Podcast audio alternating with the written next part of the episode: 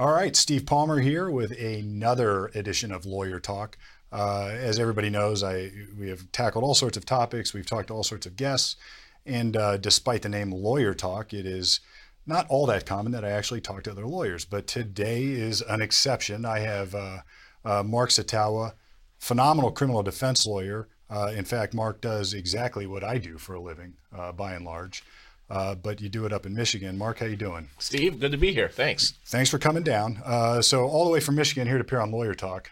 Uh, let's uh, let's sort of start at the beginning, man. Introduce yourself. Well, there's a little bit more to it than that, right? Our, right. our relationship goes a little bit deeper than, uh, than coming down just to say hi on Lawyer Talk. It, it but... wasn't that Lawyer Talk is just that famous that you called me out of the blue and well, wanted to be on it. It's, it's on its way up. I mean, right. we're, you're getting there. I'm um, getting there. You know, the word's spreading fast like wildfire. Uh, all the way to Detroit. Yes.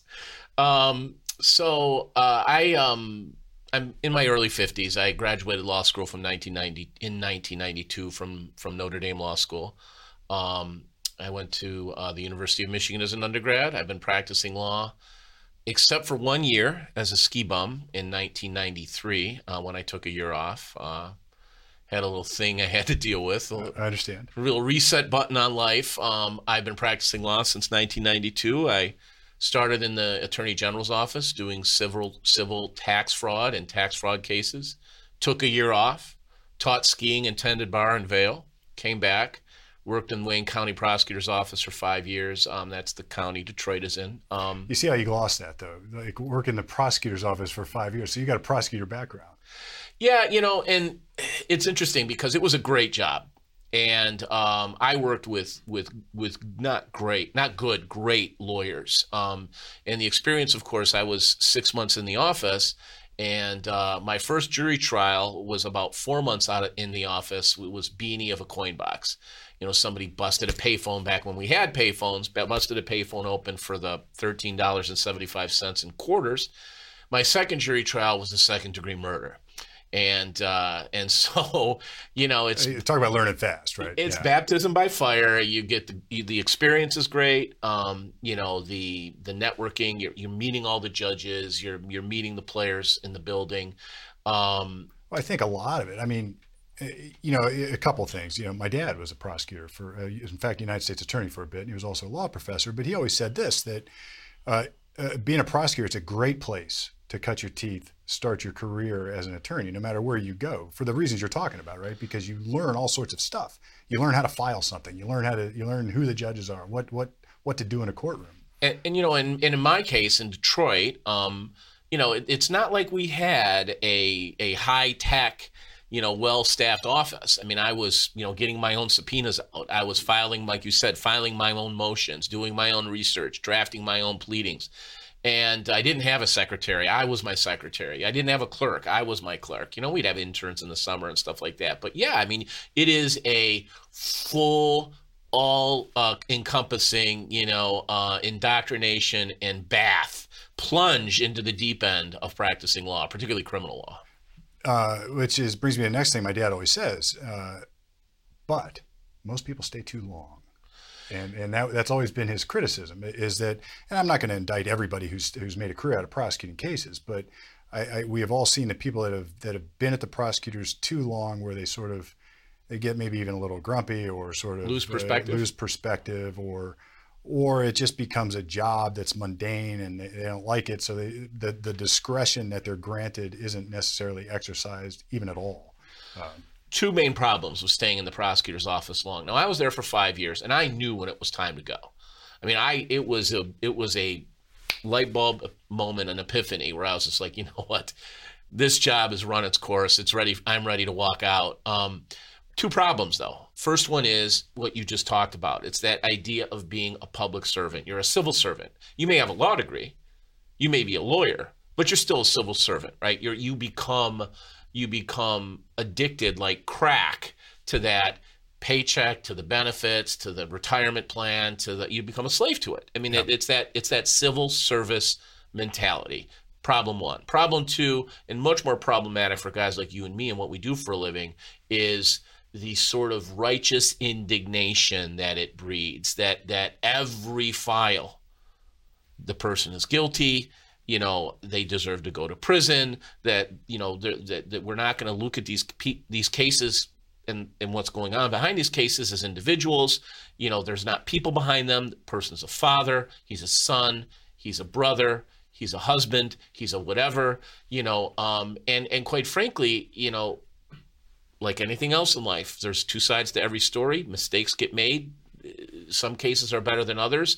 And you and I have had conversations as recent as yesterday where we've talked about how, you mean you tell me that you want to put my client in jail for eighteen months on a simple gun possession case, but you'll let him have six months on a on a on a on, on a rape, on a date rape, right? It, yeah. It's, it's so it's it's that kind of, like, you know, like it, you you lose the forest through the individual trees, and you get that righteous indignation, like, you know, well, you know, you understand, Steve, that trespassing is a crime. And yes, I understand it's a crime, but sure. You know, the question is, is how should we punish that crime? And does a guy who had a handgun in a car that may have been put there by someone else, does that person need to go to prison for eighteen months? Or even if not by somebody else, right? So where does that, you know, we all understand, and, and maybe this is this is part of it that uh, people don't get. Prosecutors have enormous discretion, enormous discretion to uh, resolve cases, to recommend sentence, or to not even prosecute uh, at the outset.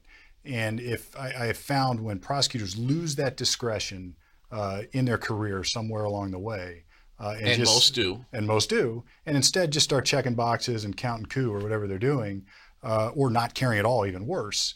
Uh, then that is when we see bad results in the criminal system. I think there's got to be, baked into what makes our adversarial system work, is that prosecutorial discretion exercised properly. How many times have you been, and I completely agree with you, by the way, and it's it's it's very well said, and and, and quite frankly, the old idea about power corrupts, absolute power corrupts, absolutely. These the, the, the discretion and the, the power that they wield, sure. The power to charge a citizen with a crime, multiple crimes, and not only a, not only charging with a crime, but deciding which crime. Yeah. Right? I mean, how serious? I mean, you, there's always a scale. Do I charge up here? Do I charge down here? Do I charge in the middle? And like you said, that's based on the discretion that if you lose, that power is going to become a very, very dangerous thing. And so how many times have I, have you, had us that, that deal, that do these things, have been in a conference room with a prosecutor? Sometimes even with a prosecutor and a judge, if the judge is asking you, Steve, why is this case going to trial? And you look at the prosecutor, you look at the judge, and you say, well, because, Judge, my client's innocent. He didn't do it.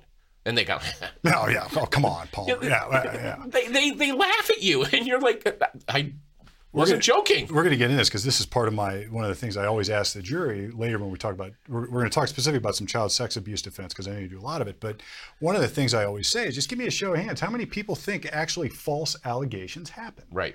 And you get hands all over the place. False allegations happen. Um, how many think it's happening here right now? It's crickets, right? Because right. Nobody thinks, like every prosecutor, and I, I'm using some superlatives here, not maybe not every prosecutor, because I did say this once on the air, and I had a prosecutor email that says, oh no, I dismissed plenty of child sex abuse cases. And to that individual's credit, uh, I believed him, you know, I, I, because he, he was a good prosecutor. But by and large, no prosecutor, uh, no uh, detective, no uh, hospital staff, or anybody else you would get on one of those kind of cases thinks it's happening in the case they're working on. one hundred percent, Steve, truer words have never been spoken, right? Because because it always happens. It happens all the time. It's just not happening right now. Right. We got this one right for sure. There's every time. Which by implication means that every other false allegations that's been proven false, either by recantation, D N A, or whatever solid, concrete, believable evidence you might come up with fifteen years after the dude's been sitting in uh, prison, uh, you know, they they that somehow was a more sinister prosecution where they were they were pursuing some sort of uh, bad motive. Right. When you look backwards, you can always see these straw men and these red herrings that should have been noticed. But of course, as it's happening, they're never noticed. And you know, the other question to ask a jury, because look, you and I are the same way, Steve. Right? I mean, we're we're regular people. We're we're fathers. We're husbands. I mean, we have a family. You know, I'm driving down the coming down U S twenty-three to uh, to come down for the show, and I see a state trooper with a person pulled over. The first thought to my mind isn't, well, I wonder what that person's presumed innocent of, right? It's like right. The first thing I think. I'm a criminal defense lawyer. What do I think?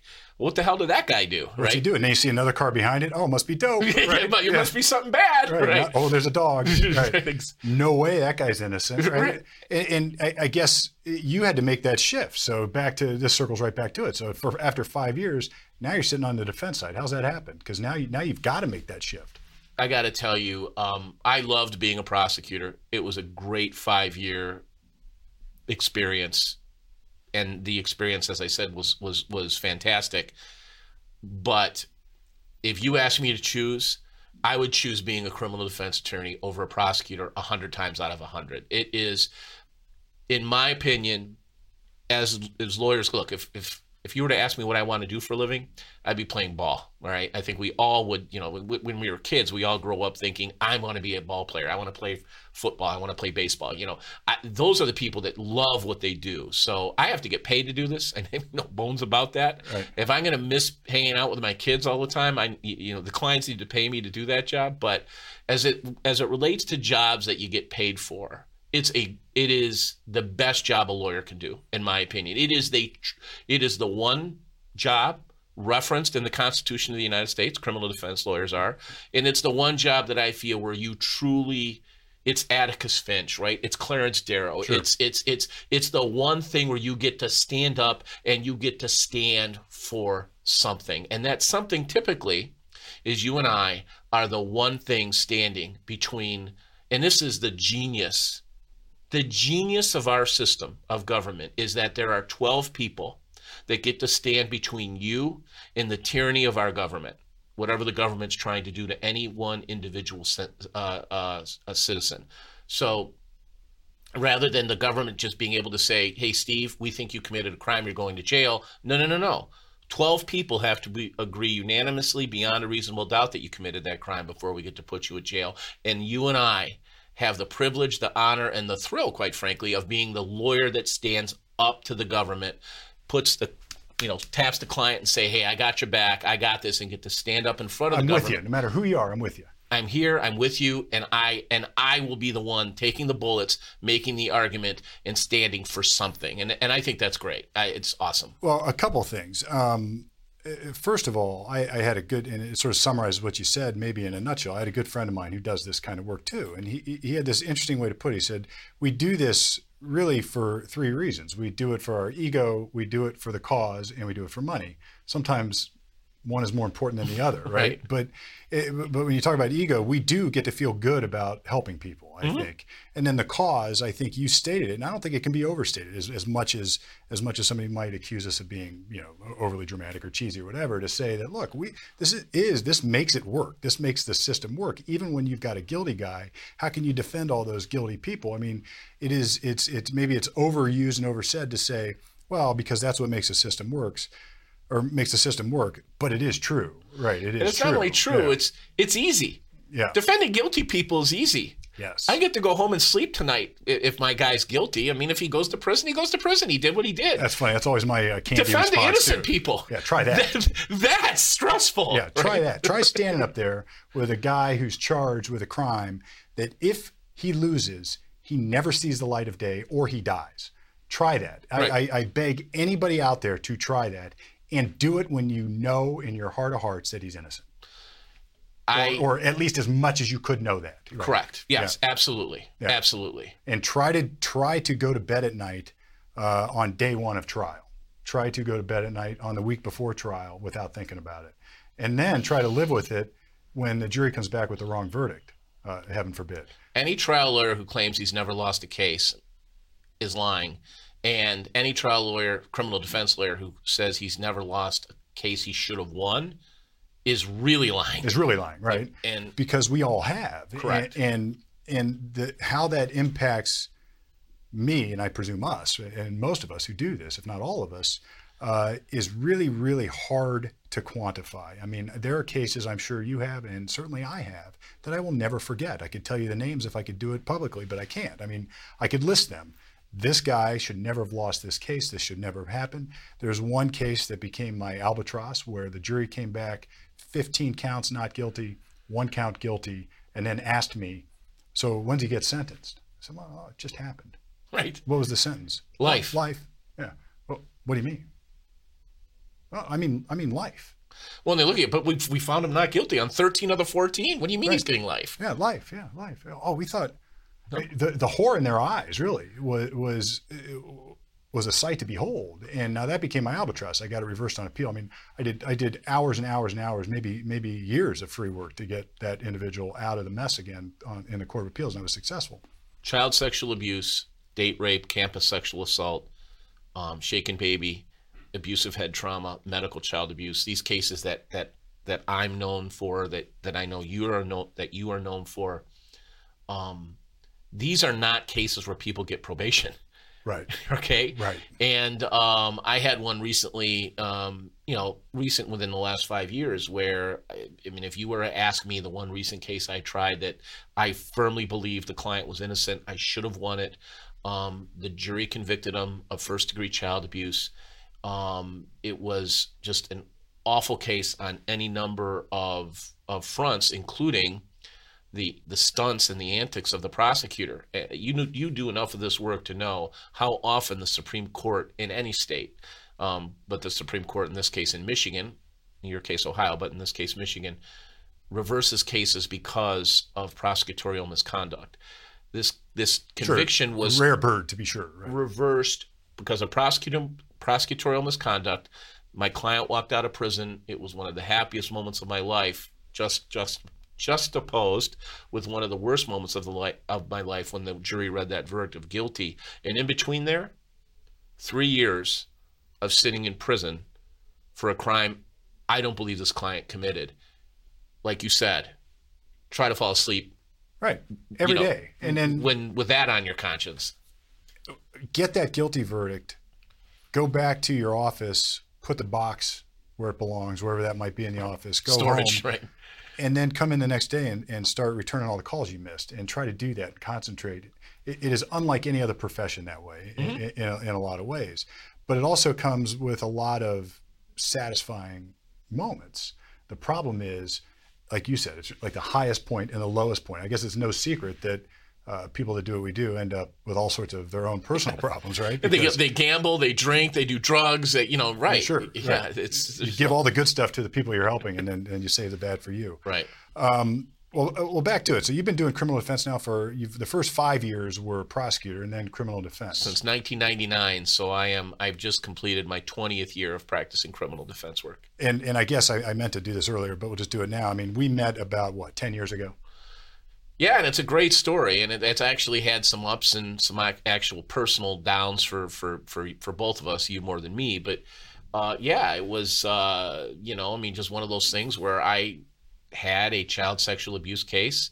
Uh, the person hired me. Um, it ended up being charged in Columbus, Ohio.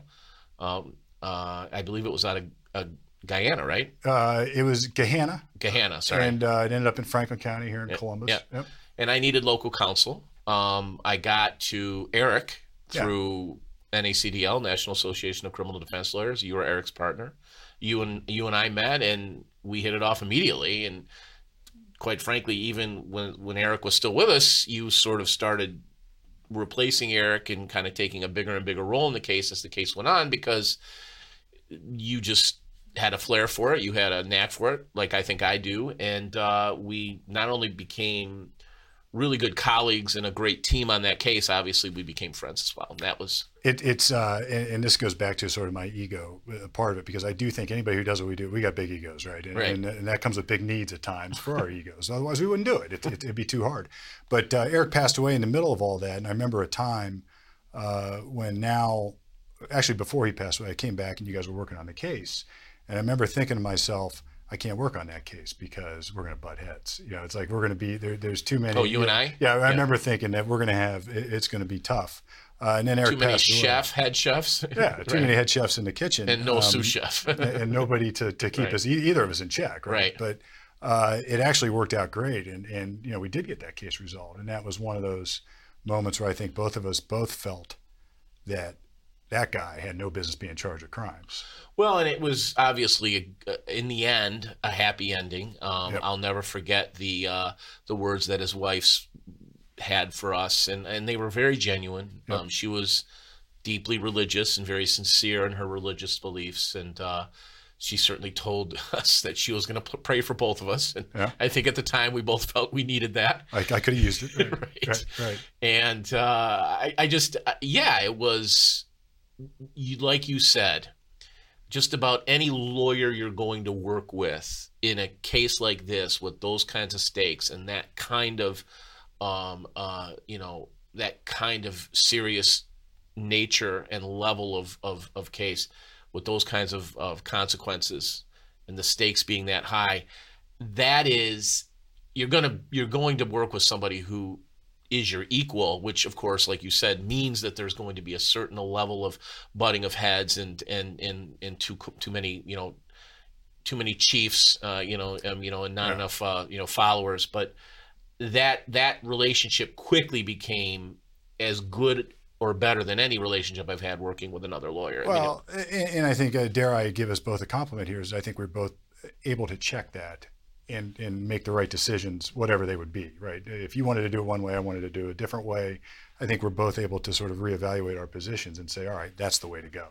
Um, now with that, here's what we're going to do. We're going to take a little bit of break. I know uh, you have worked on lots and lots and lots of uh, big, high profile cases. I'm going to ask you about a few of them as after the break. Uh, Uh, and then we'll go into some more stuff later on. So awesome. We'll be back. All right, back from the break uh, here with Mark Satawa. Now, Mark, uh, I promise we're going to talk about some of the big cases you've worked on, but uh, a couple more introductory things. Now, you've had a national presence. Uh, and in fact, uh, you said you reached out to us or my law firm with Eric Yavich back, uh, you know, whenever that was, ten years ago. Uh, and you mentioned the National Association of Criminal Defense Attorneys. And you've been one of those lawyers that I've watched over the years sort of lecture around the, mm-hmm. the, the country and provide insight to others uh, on, on everything criminal defense. But you've also had some, uh, you've focused a lot, I know, on child sex abuse, sex abuse in general, uh, shaken baby and some other stuff. We're going to talk about that. But um, uh, there's some other big cases I know you've worked on just from knowing you as well as the media that I, I'd like to ask you about. But let me start by saying this. Why would anybody ever confess to a crime they didn't commit? They must be guilty. Yeah. Right? Yeah. I mean, really, how many times you heard that? Yeah. And um, you have experience almost, uh, you, you, you can answer the question, I suppose. Yeah. So let's start there. So, you know, the science and the psychology is fascinating, and, and it probably exceeds the scope of, uh, of, of, of our show today. But the point that we really know is, is it's, it's hard to pinpoint exactly why they do it. But the one thing we do know for sure is that they do do it.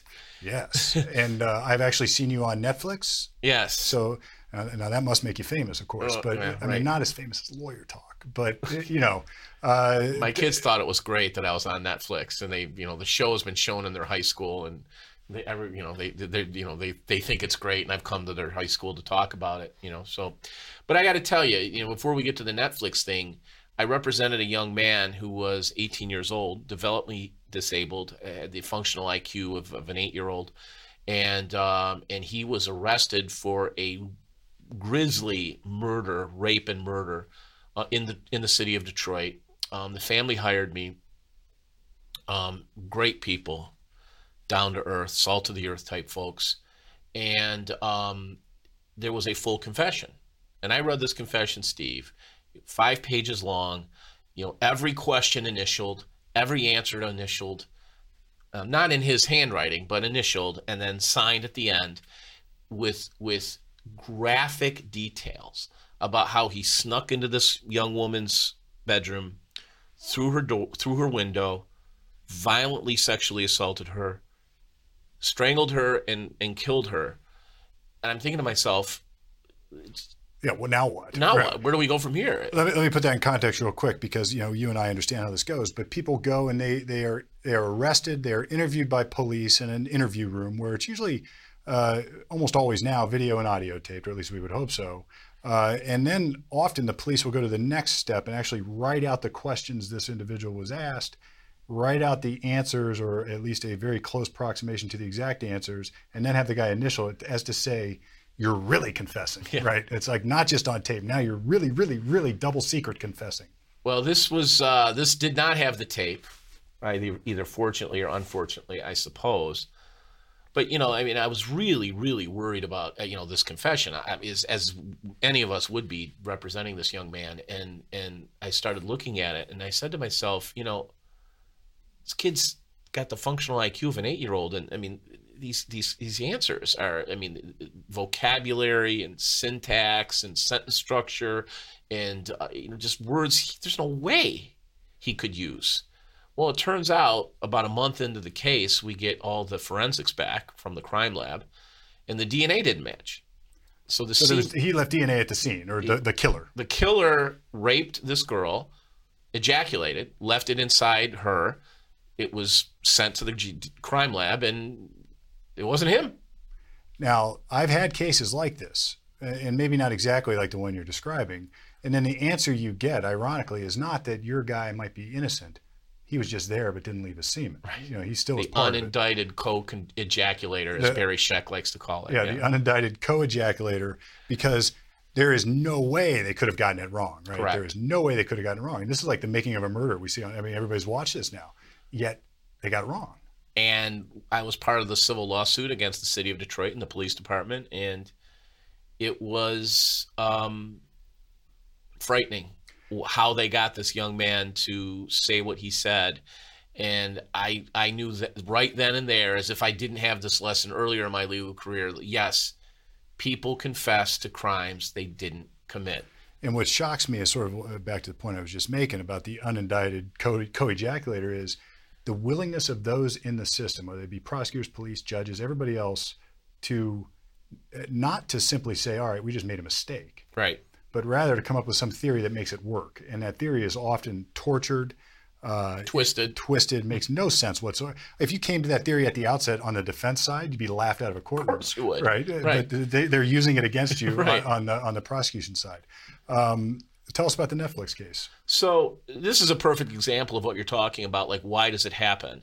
And, you know, you and I both know doing this work that uh, that, I suppose the why is, is police are a lot better at interviewing suspects who are scared and lonely and anxious and nervous and freaked out and all those other things, um, t- frequently because a loved one or a family member has been the victim of a crime, if not dead, and they have a technique that they go to school for. Yeah, the Reid technique. Reid and um, Reid okay. and Imbau wrote a book, and they go, these police officers, these detectives, go to the Reid method of interrogation, um, where they teach them. Which, by the way, is old.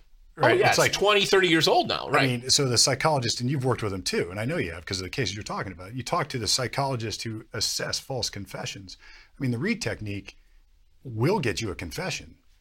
For well, sure, or not the, for sure. But the data, it, the statistics are overwhelming that it works, right? But it only works to the extent that you believe it, right? It, it'll get you a confession, but it may not be true, right? right? That's the that's the problem. Well, and the, in addition to that, it, you know, it gets you a confession. Now, whether that's really what happened or not, like you said, we don't yeah. know. But there's a reason it works, and it preys on every vulnerability that these scared, lonely, freaked out, you know, overcome with grief, grief, people that every one of those emotions that they're going through. And it's, it's a targeted, we're going to break you down psychologically. We are going to lie to you, right? Which sure. is part of the Reid technique. They can mm-hmm. lie to you. No uh, rules. No rules. We can lie to you. We can misrepresent what evidence we have. We can tell you you're guilty. We can tell you we have five eyewitnesses. And then at the very, very end, after we've broken you down and we've cut off every possible escape route, we throw you the life preserver. Now, Steve, look. We understand you didn't mean to kill the person. It was an accident. We understand you didn't mean to shoot the person. You know, the gun went off when you were cleaning it. We don't, you know, whatever. You know, whatever. And, and, and with the implication that maybe you even get to go home today. Right. Right. Right. As opposed right. to spend the next thirty-five or forty years in prison. So the Netflix show, and, and again, I know we're not using names. The, the name is in the show. In fact, she's interviewed in the show. I still won't use her name, but uh, this is a mother um, who had a horrific relationship with her teenage daughter. And, you know, the, the kind of teenage daughter-mother relationship that, you know, they write books about and, yeah. and, and do shows and movies. And um, they were going on a vacation in a couple of days, and she was just refusing to go, and it caused this, just the, the house was turned upside down, and and the mom was frustrated and, and was famously as quoted as saying something along the lines of, you know, oh my God, I hate her. You know, I wish she would, you know, I wish she'd be, go away or what. I mean, she never said, I want to kill her. I, I wish she were dead, but you know, I hate her. I wish she was, I wish she would go away, I, you know, whatever. And um, so she left one morning, um, went shopping with her, her best friend. The mother did. Um, they finally track her down. This was right in the beginning of cell phones. I think she did have a cell phone. Um, they tell her that her house is on fire. She comes home, her house is burnt to the ground, and she learns that her daughter was in the house when it, when it burnt up. So in that state, with the fire department and E M Ts bringing the charred remains of her dead daughter out of the house, um, she's arrested twelve hours later. And interviewed. Um, for forty-eight straight hours. forty-eight hours. With, with minimal breaks. She is lied to. She's told she p- failed a polygraph. She's told that her fingerprints are found on evidence that doesn't exist. She's told that uh, a test for accelerants on her hands and her body and her clothing has come back positive. All these things are false. Just flat out fabricated. And I think a lot of people might be surprised to hear that that's perfectly legitimate if you follow the Reid technique and you follow what the what the police are permitted to do. I mean, they're like, well, they can't lie to me, can they? It was like, oh yeah, and they do. In this context, this woman, if you listen to the tapes and these conf- this interview, as you pointed out earlier, was video and audio taped.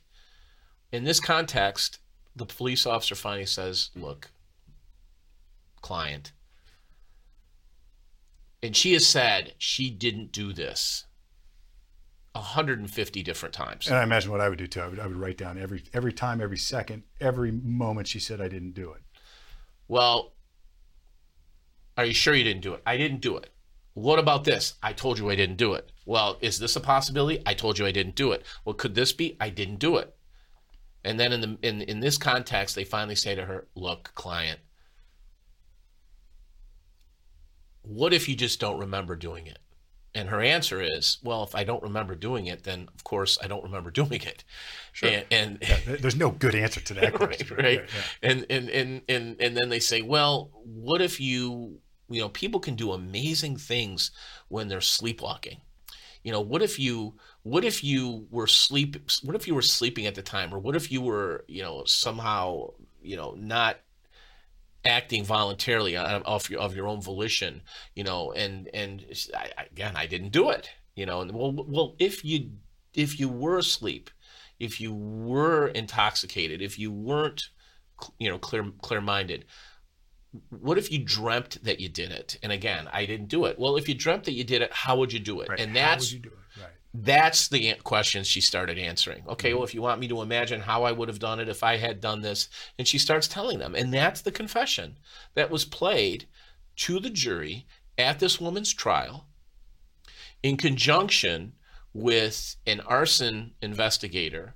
Of course, arson investigation is one of the junkest of all junk science. I mean, it just it, if we just talk about what it is, if you don't know how the fire started, it's arson. Right. Right, that that that is arson science in a nutshell. It was it was one father passing to his son, and that son passing to his son because they were all firemen. Well, you see those burn patterns?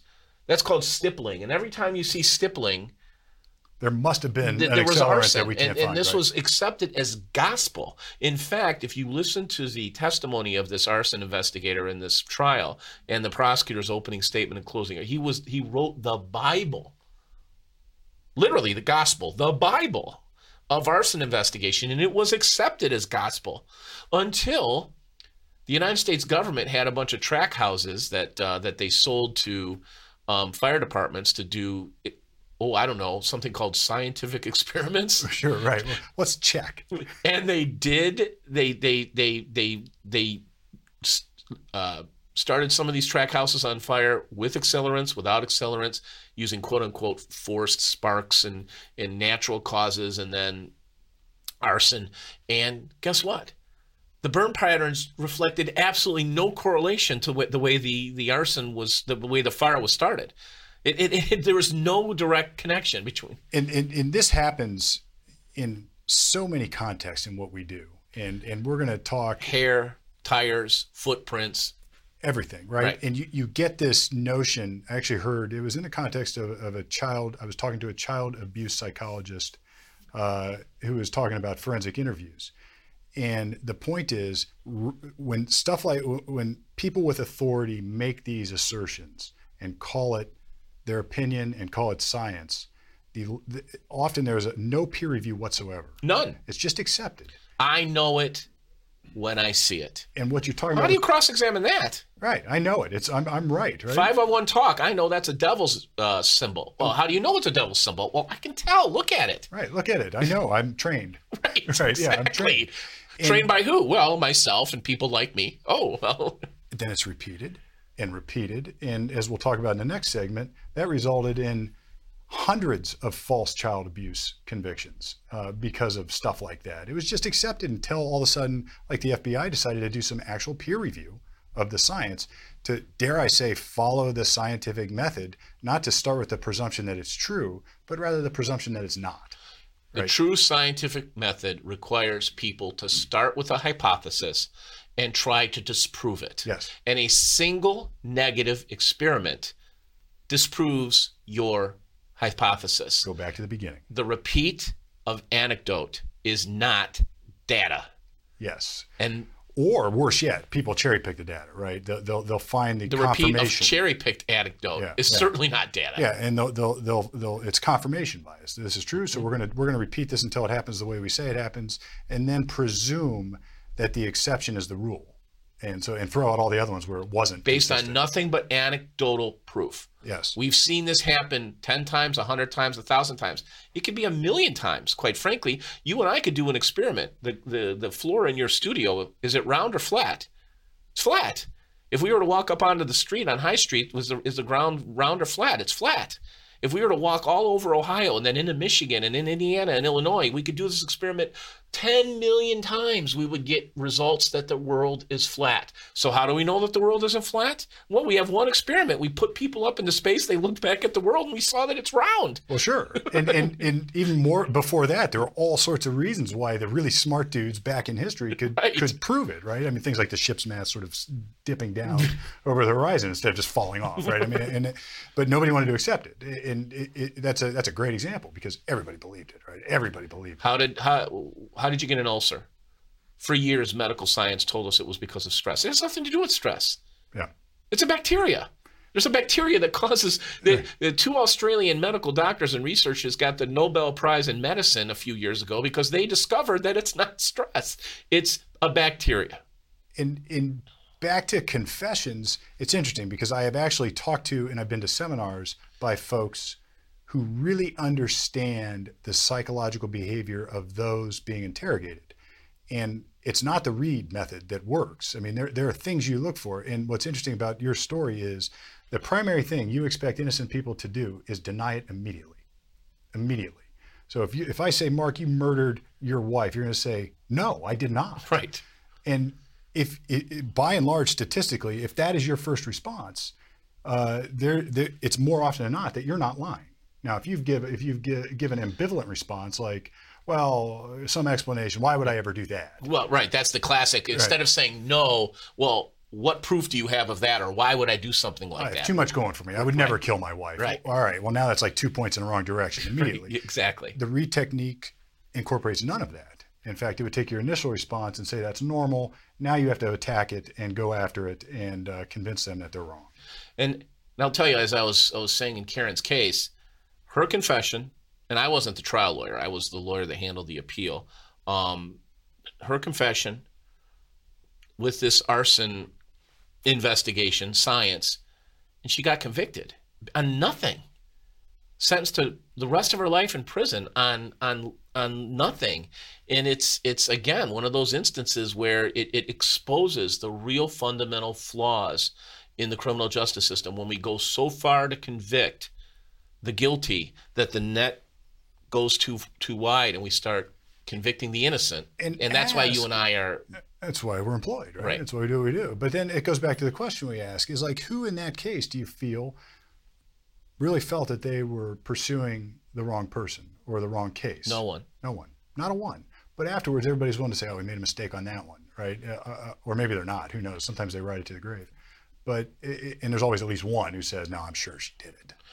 And the righteous indignation, it, it's it's it's always a scary, scary thing. And, and, and, and you know, sometimes when you're doing these cases, the, the bigger they get, the, the bigger the stakes, the, the more invested the government or the, the state gets, and they just will never back down. Like you said, they become invested, it, it, you're pot committed, and we're just not going to, we're just not going to go that way when we we believe we have our man, we are men, we believe we know what we what happened here, and these people did it. And it, you know, it's almost like I, I've tried to describe it this way to people before.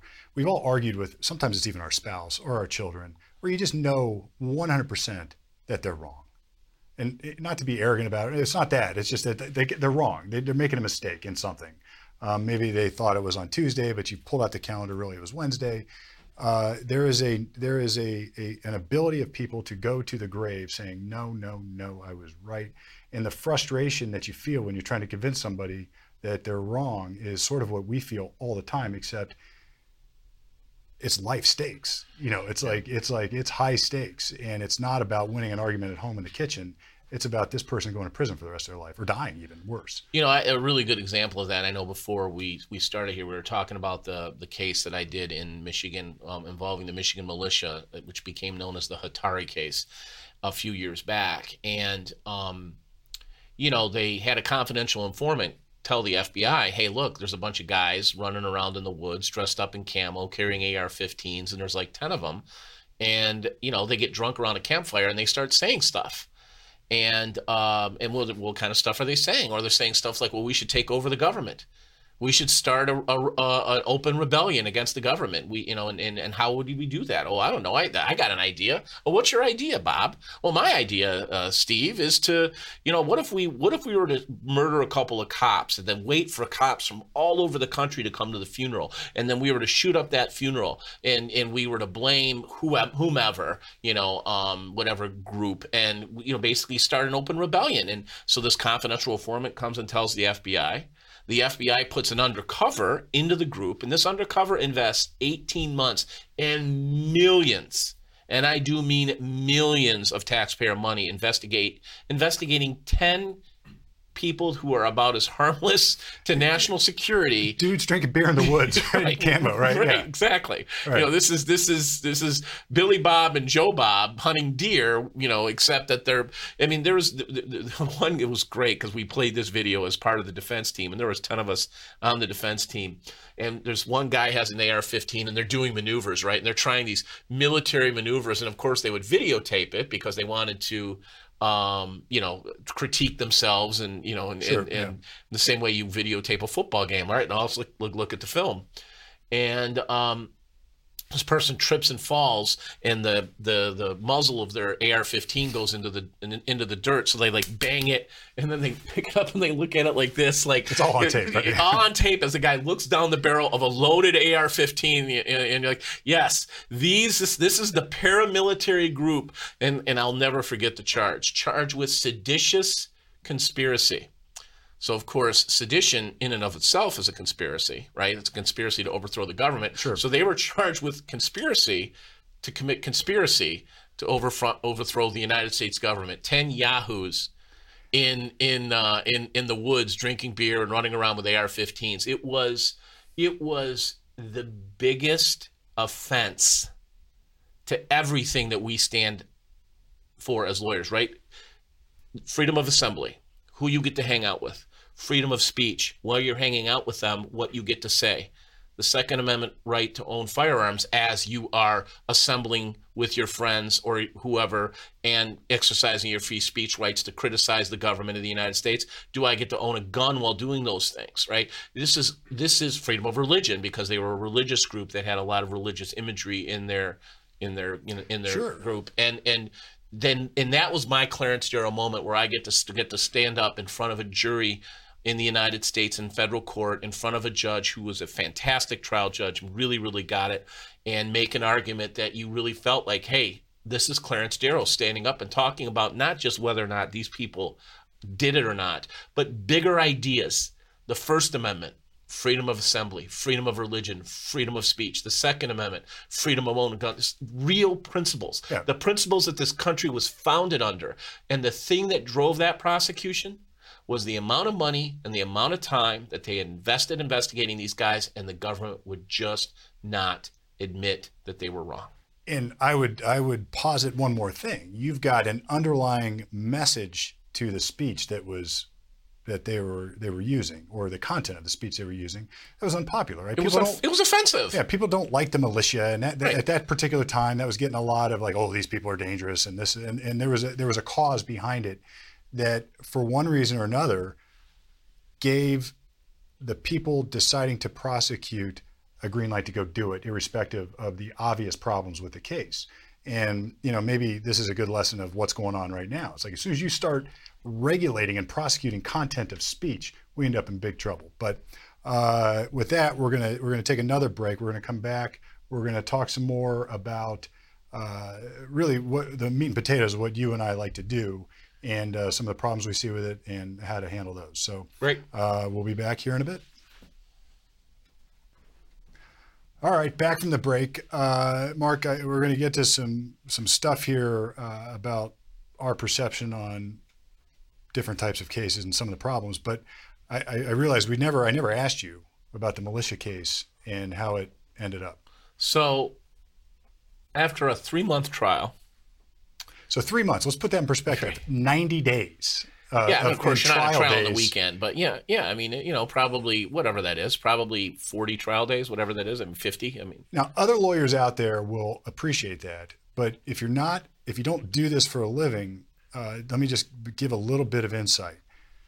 That is every workday for three months spent on one case, and at the same time, we are running a complete law practice yes. that has lots of other cases and lots of other needs and, and people with needs. Um, it, it is incredibly taxing mentally, uh, physically, and financially to be in trial for that time frame. Um, so I just wanted to put that in perspective. People hear that, oh, three-month trial. It's like when you're the lawyer doing it, it is a mother of a of a chore to yeah. do that. Yeah, I, I had one of, about a year after that, that was six months, and it's just, it's It, it takes a lot out of you. Yeah. yeah. Uh, so anyway, after three months in trial, um, the government rested, and uh, and we filed what is commonly in federal court called a Rule twenty-nine m- motion for acquittal, which is where you ask the judge to say, "Hey, judge, there's not even enough evidence for you to continue the case at this point. You shouldn't ask the defense to put on a defense. You shouldn't even send this case to a jury. There's not enough evidence for the case to even be considered by a jury. You should enter a, a directed verdict of acquittal in favor of the defendants." And we had a, a few days of um, of argument about that. Um, and uh, I'll never forget my argument and the argument of co-counsel. It was an incredibly talented defense team. Um, it, just really, really good, dedicated lawyers.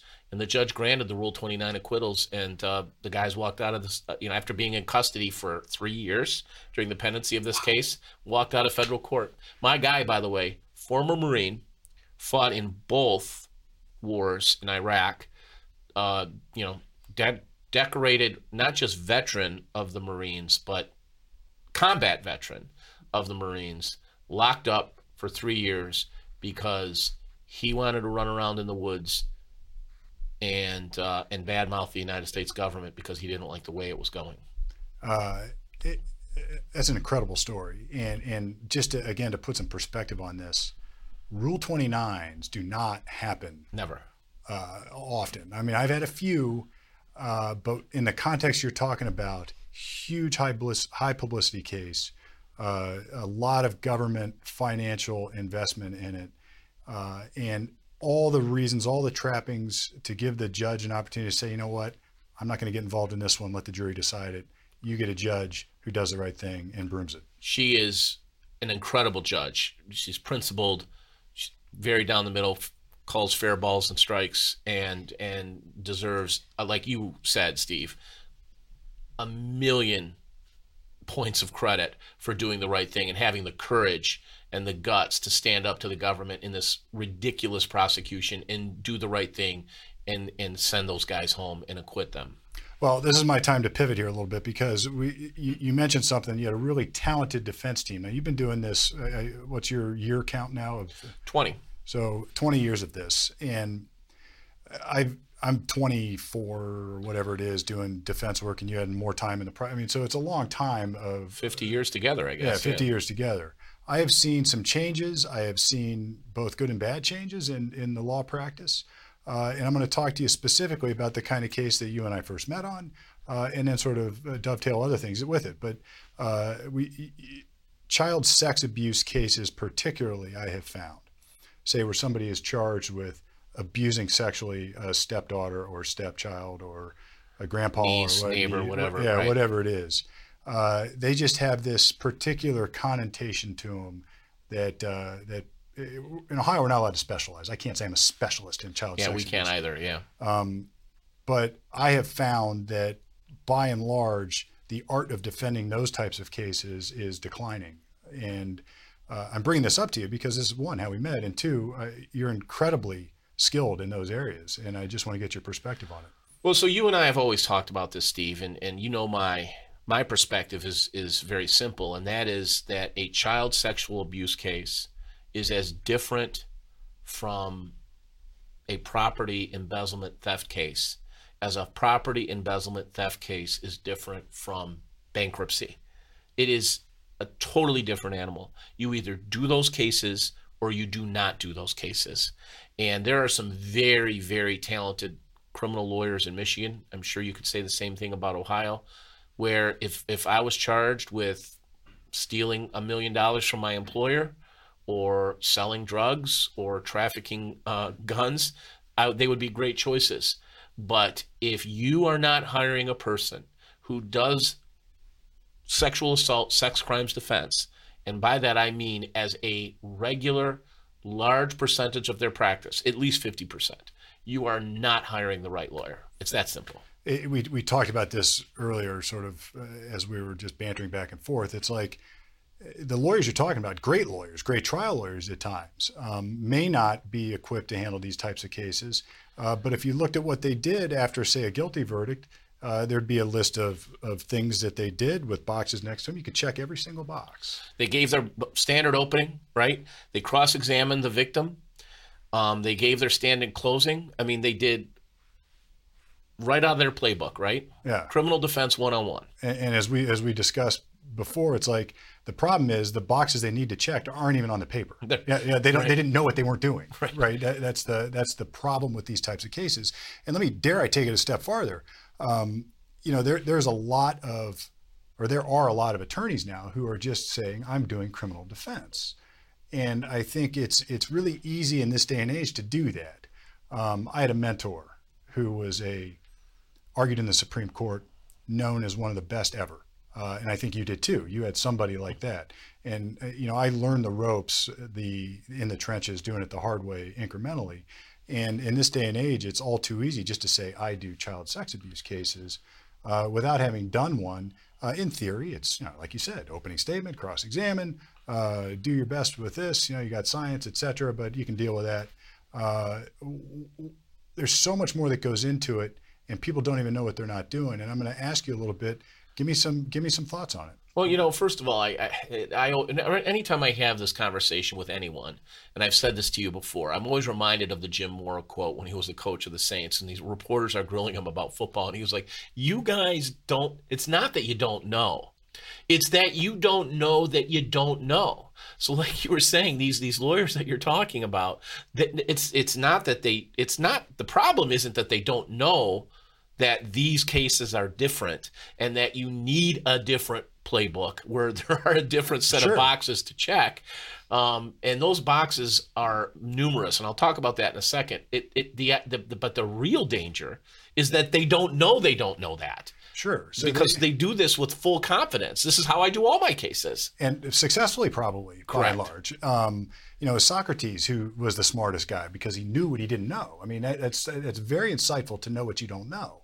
And it would be easy for me in my criminal practice if somebody came to me with a complicated contract problem.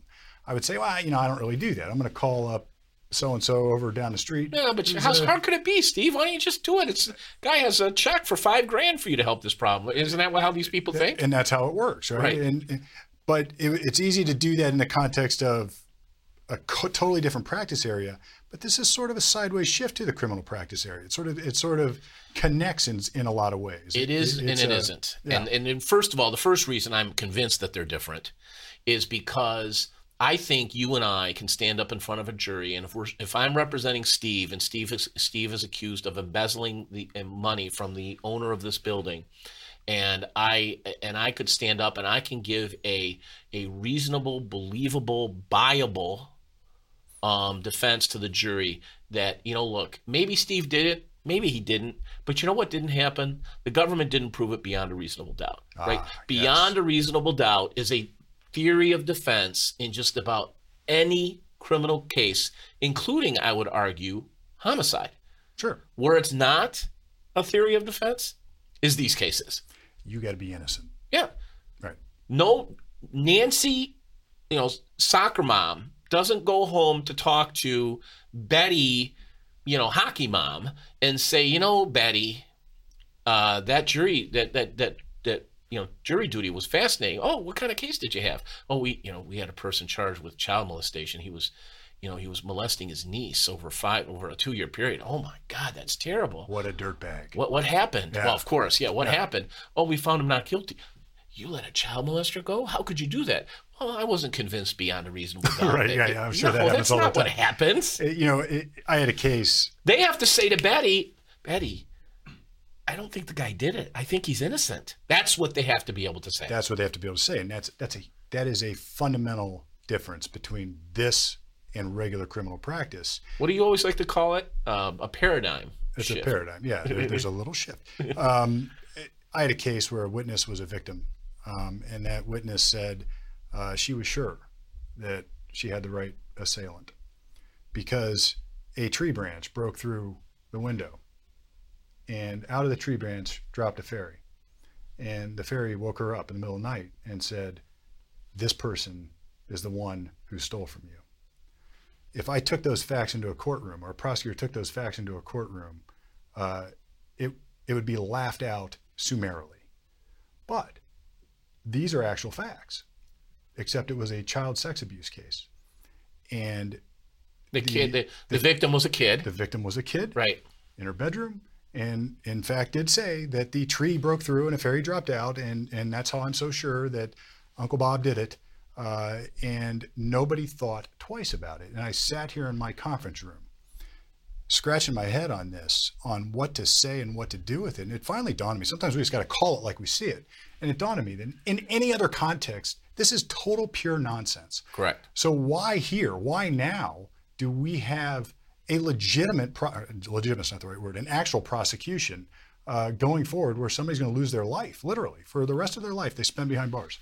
Larry Nasser, the wrestling coach at Ohio State, Harvey Weinstein, Kevin Spacey, Bill Cosby. That's why. Yeah. Right? Hashtag Me Too. That's why. Yeah. And and here here's the distinction that you and I, I know, are able to make, and I pray that everybody else is too. I'm the first person to say there are awful, horrible people who rape women, who molest children, who kill people in that same vein. I mean, horrible people.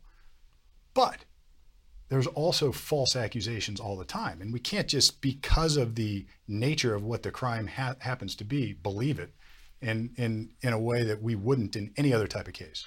Remember how, like, the, the what happened to House of Cards? The groundswell of of of... Uh, negative publicity and negative attention Kevin Spacey got. Well, now it turns out that one of the, at least one of the accusations was total B S. Yes.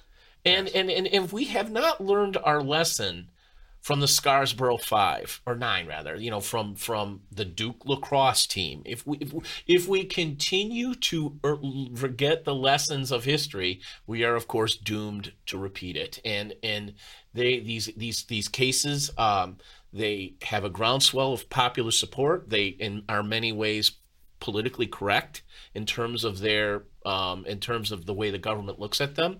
Um, we have laws that, you and I have discussed before that are turning these cases on their head, um, where, you know, the, it's almost like you do have to go into a courtroom and prove your innocence, um, because this, the deck is so stacked against you. You know, the four oh four B evidence that is allowed in, the other acts evidence that is allowed in, the um, the the propensity evidence um, that is allowed in, the the the syndrome evidence that's allowed in, child sexual abuse accommodation syndrome that's allowed in.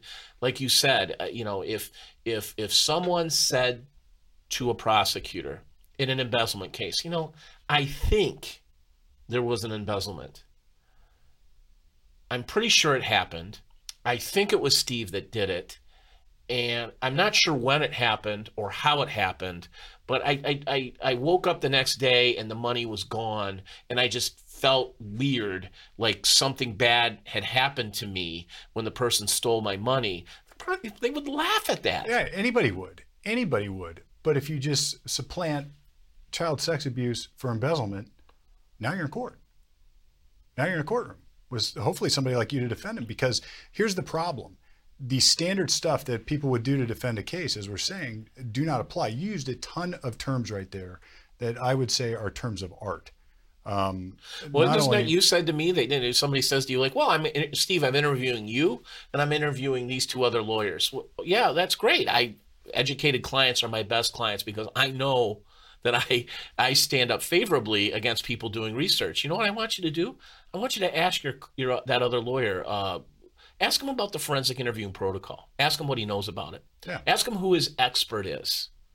Which is another huge problem, right? Because there's a Rolodex that that we have, and there are experts out there, but they're not willing just to pick up the phone and, and, and help anybody out. But they, they certainly have no expert, nor do they know they need one. That's the problem. That's the they, problem. They don't even know they need the expert. I mean, yeah. What do you need to do to combat these cases? You need to start by knowing that you have to put on a defense. Yes. That your client in ninety percent of the cases is going to have to waive his right to remain silent and testify, which means he's going to be able to have to give a direct, and he's going to have to be able to survive a cross-examination. And he's going to have to look at the jury the way I'm looking at you, and, I, and he's going to have to say, I didn't do this. All right. And then you need to supplant that. How do you supplant that? Any way you can. Every case is obviously different, but sometimes you need a medical testimony. This girl claims that she's six years old and she was violently sexually assaulted, but there's no sure physical findings. Now, here's what's interesting. If I just ask somebody off the street, and, and maybe not everybody, but there's a large part of the population that has been somewhat brainwashed by this, where if I said to you, uh, this little girl's hymen is still intact, uh, you get the standard answer I do out of prosecutors, out of therapists, out of caseworkers. Well, that's not indicative that's of anything. That's not indicative of anything. Which actually, is, it's diagnostic is the word, that, right? Or, or diagnostic. Di- that's not diagnostic of anything. Right? So it doesn't always mean, all right, well, ninety-nine point nine nine percent of the time, if somebody has been raped the way this they said they were raped in this case, you wouldn't expect that, right? But they're not willing to look at it in the other way. Uh, or of course, girls tear their hymen getting on a bike.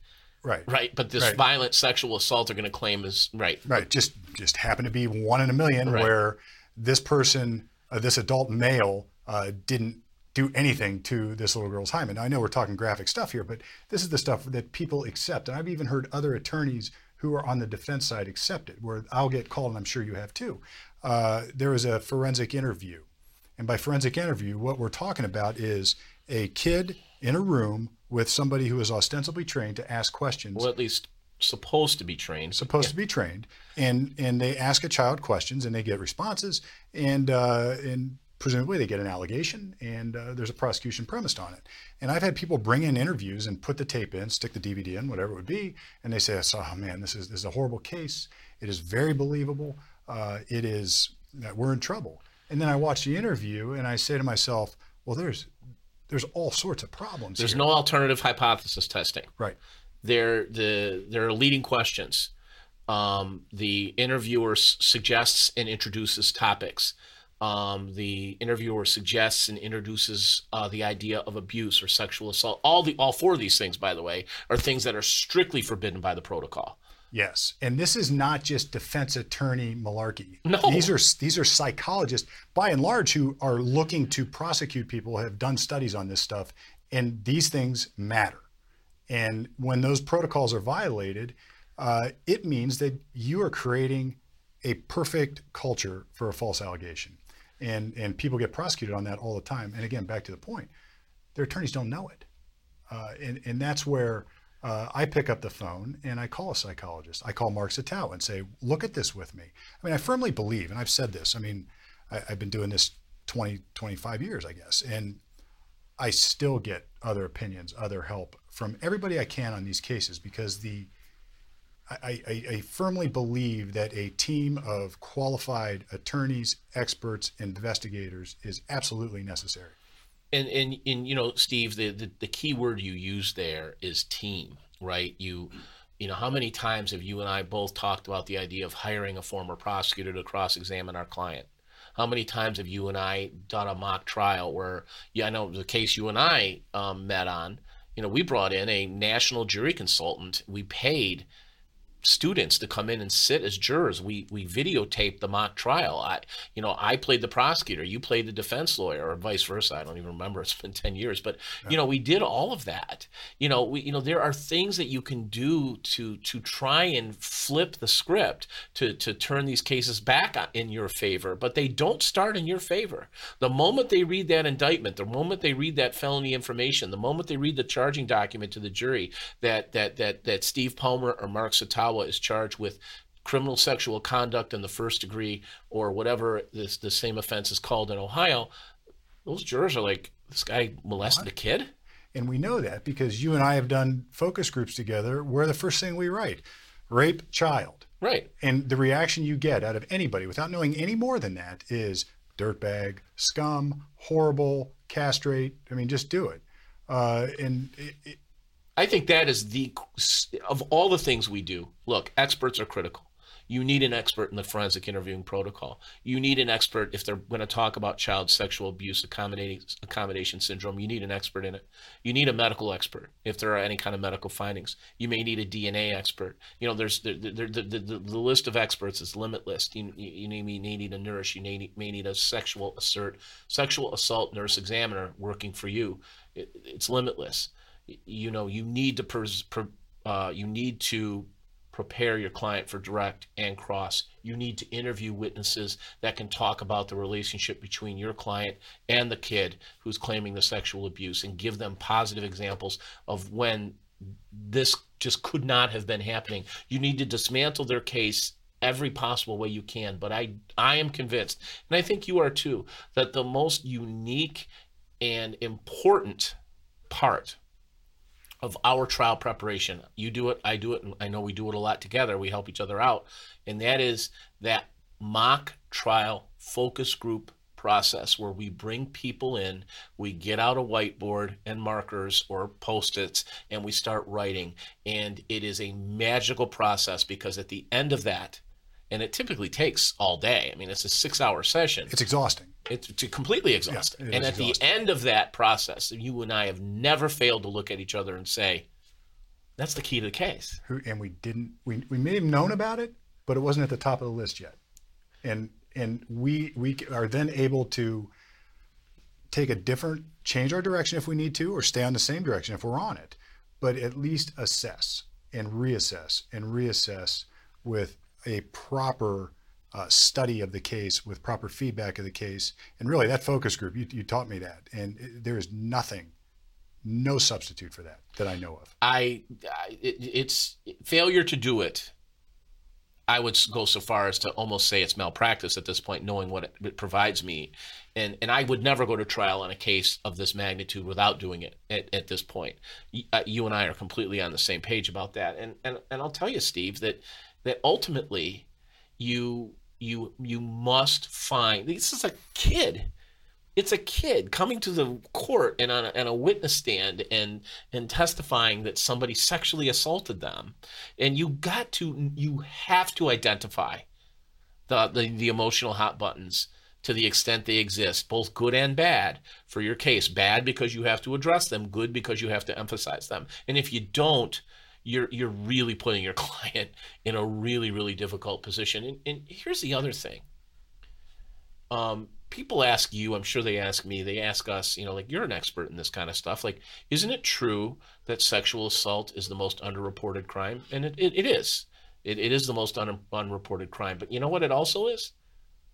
By overwhelming statistical evidence. I know the, the most, answer, but I'm going to let you, it, t- I'm gonna let you take it. It's the most overreported crime. Yes. More false accusations, at least even even in my non-empirical study of my practice over the years, I find more people falsely accused in this realm than any other. And of course, there's a reason for that. Yeah. If, if, if, because there's always a question as to whether the crime itself even occurred. In an embezzlement case, your law firm either lost a million dollars or it didn't. And if, if it didn't lose a million dollars, you can't go to the police and say, I lost a million dollars because it's it's in the bank, it's there. In a, a homicide case, there's either a dead body or there isn't. Right. All right. In an assault, there either is injuries or there, in a, in a, in a you know, there, there, the what, what, what lawyers in law school call the corpus or the corpus delicti of a crime exists independent of the testimony. Right. There is a, there is, there is a harm. There is a crime that, that exists. It is the one case. There are a few others, child abuse and others. We, but, we could come up with some others. But, but it's the yeah. one case where the corpus of the crime has to be established by the victim before the victim even starts to talk about who did it, how they did it, et cetera. And, right. and it so it, it, it almost logically follows that, of course, it would be the most overreported crime. Well, there's good news here. And, and we there's lots more we could talk about, uh, and I'm sure we will at some point, uh, perhaps again in the future. But the good news here is is that there are people like you uh, who go around and defend these cases and can help. I know I have been consulted on these types of cases. You are uh, regularly consulted on these types of cases. Uh, you've actually traveled all over the country to work on these types of cases, and you've made a practice of it. Um, Both as a consultant or actually being the lawyer. I mean, you know, I've done cases in Atlanta and Illinois and Ohio, uh, and a lot of points in between, but I also get hired to be a consultant to help other lawyers prepare the cases. And and I, I've done it with you. And right. look, I've got a big ego. I said it from the outset, right? I wouldn't do this if I didn't have a big ego and, and the need to be uh, the guy on Front Street. We have to check our egos. Even you, even me, even if you've done lots of these, I urge everybody to get some help, a second pair of eyes, preferably a second pair of eyes who has experience, who knows what they're doing, uh, hopefully uh, more even than I would know, and can offer insight that I'm missing. Because again, we are talking about uh, people's lives and, and sort of the core of our, our being. This is what we do. It's why the system exists. So I tell potential clients, I'm not the only lawyer in Michigan that can do this. All right. But there's not a lot of us. There's five to ten of us. And if you're interviewing anyone besides the five to ten of us, you're, you're not hiring the tip of the pyramid. You're not hiring the best. And and I'm sure this the the the the, the same is, can be true of you in Ohio. That you sure. know, you're not the only one, but there's not a lot of you. It's a short list. Right. Uh, well, if they want to get Mark Satawa, uh, tell us how we reach Mark Satawa up in Michigan. So um, two four eight, three five six, eight three two zero is the office phone number. See, I love it. Criminal defense lawyers, we still give our phone numbers out because people need to make a call and get us, right? right. It's like, like I was thinking, all right, here we go. Here's this webpage or whatever. But no, you give your phone number. I love it. Because... Well, and the, the funny thing is the webpage is so easy to remember. The web's, webpage is protecting your future dot info. Um, so, I mean, you know, that that should have rolled off the tongue, right? protecting your future dot info. Um, the email address, mark at satawalaw, S A T A W A, L A W dot com. But again, um, it's uh, it's funny how we are so programmed. And it's a really good point. We've been talking for an hour now. And at the end, we come up with this thing where We're, we're talking about how jurors are programmed and police are programmed and everyone is programmed. And you ask me, how do you get a hold of me? And I, I'm so programmed, I give a phone number, right? All right. Well, with that, we got to wrap it up. Uh, thanks, Mark, for coming down. Uh, I think this has been an awesome episode of yeah. Lawyer Talk. And again, I had a great time. Uh, it, it uh, anybody who needs help, they now know who to call. Thanks, so, Steve. Yeah.